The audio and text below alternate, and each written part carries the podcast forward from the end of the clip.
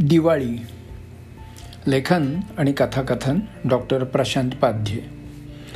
गोदाक्काला तो वयस्कर माणूस ओळखायला वेळ लागला नाही पण तिच्यासमोर दोन तीन गिरायकं होती त्यामुळं तिला उठूनही जाता येत नव्हतं. आठ दिवसापूर्वी तो माणूस हातातली पिशवी हलवत शोधक नजरेने त्या छोट्या बाजारातून चालला होता. अचानक त्याच्या कानावर गोड हाक ऐकू आली. काका अहो काका ताजी भाजी आहे बघा.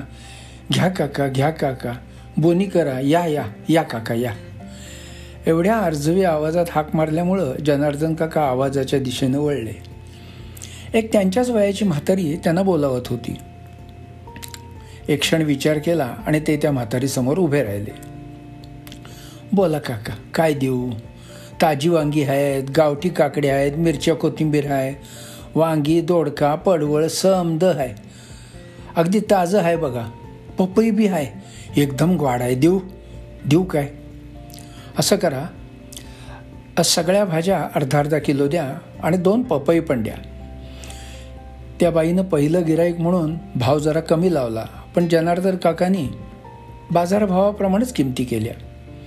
सगळे मिळून तीनशे साठ रुपये झाले. त्यांनी पैसे दिले. तिने आकाशाकडे बघत नमस्कार करत ते पैसे घेतले. नंतर वजन करून भाजी बाजूला ठेवली. आणि जनार्दन काका पिशवी देतील म्हणून वाट बघू लागली. मी भाजी नंतर नेतो. हां गाडीत पिशवी राहिली आहे ती आणतो. असं म्हणत ते गेले. बराच वेळ झाला पण ते परत आले नाहीत. त्या बाईनं खूप वाईट पा वाट पाहिली. तिची बाकीची भाजी आज पटापट विकली गेली होती. जनार्दन काकांची भाजी घरी कशी न्यायची हा विचार करून शेवटी तिनं ती भाजी दुसऱ्या कुणाला तरी विकली. आणि दुपारी जेवणाच्या वेळी घरी परतली.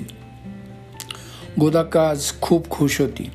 तिची सगळी भाजी चांगल्या भावानं विकली गेली होती. पहिल्यांदाच उरलेली भाजी कमी भावानं विकून किंवा तशीच घरी परत न्यावी लागली नव्हती. बऱ्याच दिवसांनी सगळी भाजी संपली होती. ती खुशीत घरी आली. सुनेनं जेवण तयार केलं होतं. लगेचच ती नातवंडांबरोबर जेवायला बसली. आज पहिल्यांदा विक्रीनं दीड हजाराचा आकडा पार केला होता. जेवून तासभर आराम केल्यावर सुनेबरोबर शेतात गेली. दोघींनी मिळून दुसऱ्या दिवसासाठी भाजी काढली पाटाच्या पाण्यात स्वच्छ धुतली आणि घरी आणली. सुनबाईनं कोथिंबीरीचे वाटे केले आणि त्यांच्या जुड्या बांधल्या. मग दोघींनी मिळून दुसऱ्या दिवशी बाजारात नेण्यासाठी भाजीची पोती बांधली. चहा पिऊन थोडा वेळ गप्पा मारल्या रात्री जेवून पहाटे लवकर उठण्यासाठी गोदाक्का लवकर झोपायलाही गेली. दुसऱ्या दिवशी नेहमीप्रमाणे भानूच्या टेम्पोतून भाजी घेऊन ती बाजारात आली. तिच्या नेहमीच्या जागेवर गोंडपाट पासरून बसली आणि भाजी लावायला सुरुवात केली. अर्ध्या तासात तिनं सगळी मांडामांड पूर्ण केली आणि गिरायकांची वाट बघू लागली.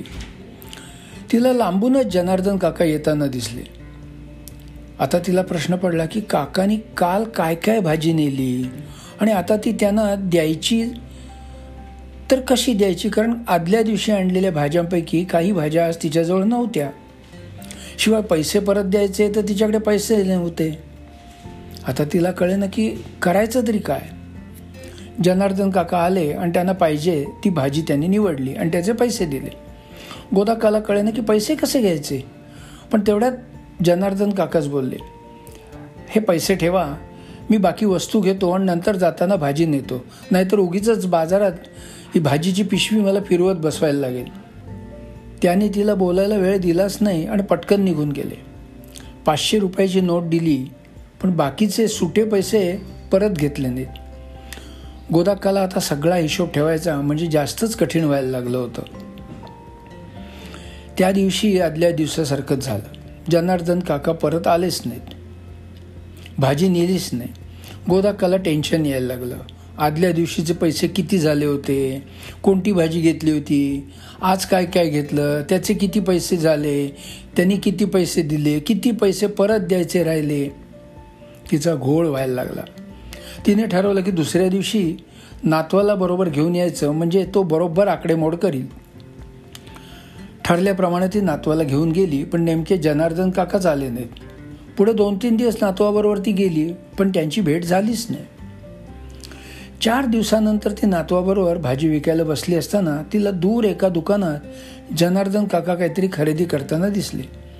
तिने पटकन नातवाला दाखवलं आणि सांगितलं की त्या काकांना बोलावलंय म्हणून सांग.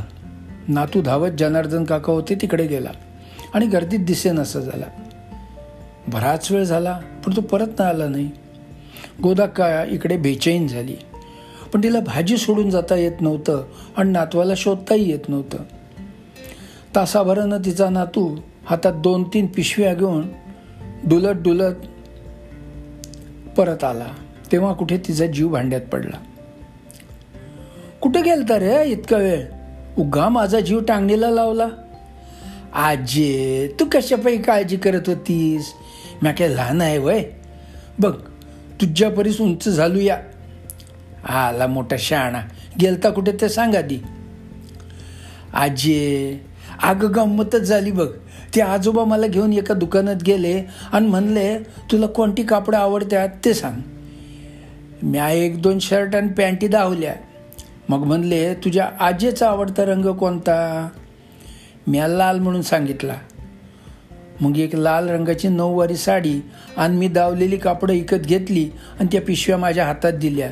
आणि म्हणले तू जा म्या थोड्या वेळाने येतो. ही बघ काय झाक कापड आहे ती.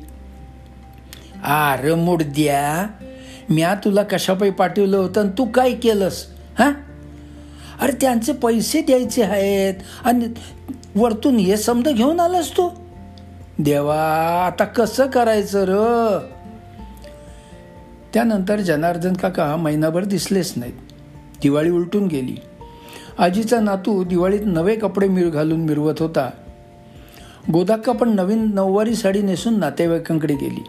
सगळ्यांनी तिच्या साडीचं कौतुक केलं. भारीतली दिसते केवड्याला घेतली वगैरे विचारलं. गोदाक्काच्या अंगावर मुठभर मांस चढलं. तिच्या भाजीची विक्रीही चांगली झाली होती. दिवाळी खूप आनंदात पार पडली. नंतर गोदाक्का पुन्हा भाजी विकायला यायला लागली. एक दिवस तिला जनार्दन काका चप्पलांच्या दुकानात चप्पल खरेदी करताना दिसले पण तिला भाजी तशीच टाकून त्यांच्याकडे जाता आलं नाही. काही वेळाने जनार्दन काका दुकानात दिसलेच नाहीत. गेले बहुतेक घरी म्हणून तिने त्यांचा विचार मनातून काढून टाकला आणि अचानक कुठून तरी ते दत्त म्हणून समोर उभे राहिले. गोदाक्का जरा चपापलीच पण लगेच सावरली. काका बरं झालं तुम्ही आलासा. तुम्हाला काय घ्यायचं ते घ्या. ही समधी भाजी तुमच्यासाठीच आहे. मला भाजी नको आहे हे द्यायला आलो आहे म्हणत त्याने पिशवीतला एक प्लॅस्टिकचा डबा तिच्यासमोर ठेवला. खरं तर दिवाळीतच द्यायचा होता पण बायकोची तब्येत बरी नव्हती. तिला करोना झाला होता. त्यामुळे जमलं नाही. कालच केलं म्हणून लगेच घेऊन आलो. दिवाळीत देता आलं असतं तर बरं झालं असतं. गोदाकाच्या डोळ्यात पाणी आलं. काका कशा त्या माऊलीला तरस दिला? आधीच तुमचे पैसे द्यायचे राहिले आहेत. हे बघा तुम्ही कोणतेही पैसे देणं लागत नाही. मी मदत म्हणून पैसे दिले असते तर तुम्ही घेतले नसते. म्हणून भाजीचं निमित्त मला भाजी नकोच होती. बरं झालं तुमचा नातू मला शोधत आला. नाहीतर दिवाळीत नवीन कपडे घालून त्याला मिरवता आलं नसतं. बरं येतो. काळजी घ्या. गोदाक्काच्या पाण्यानं भरलेल्या डोळ्यांना जनार्दन काका गेलेले दिसलेच नाहीत.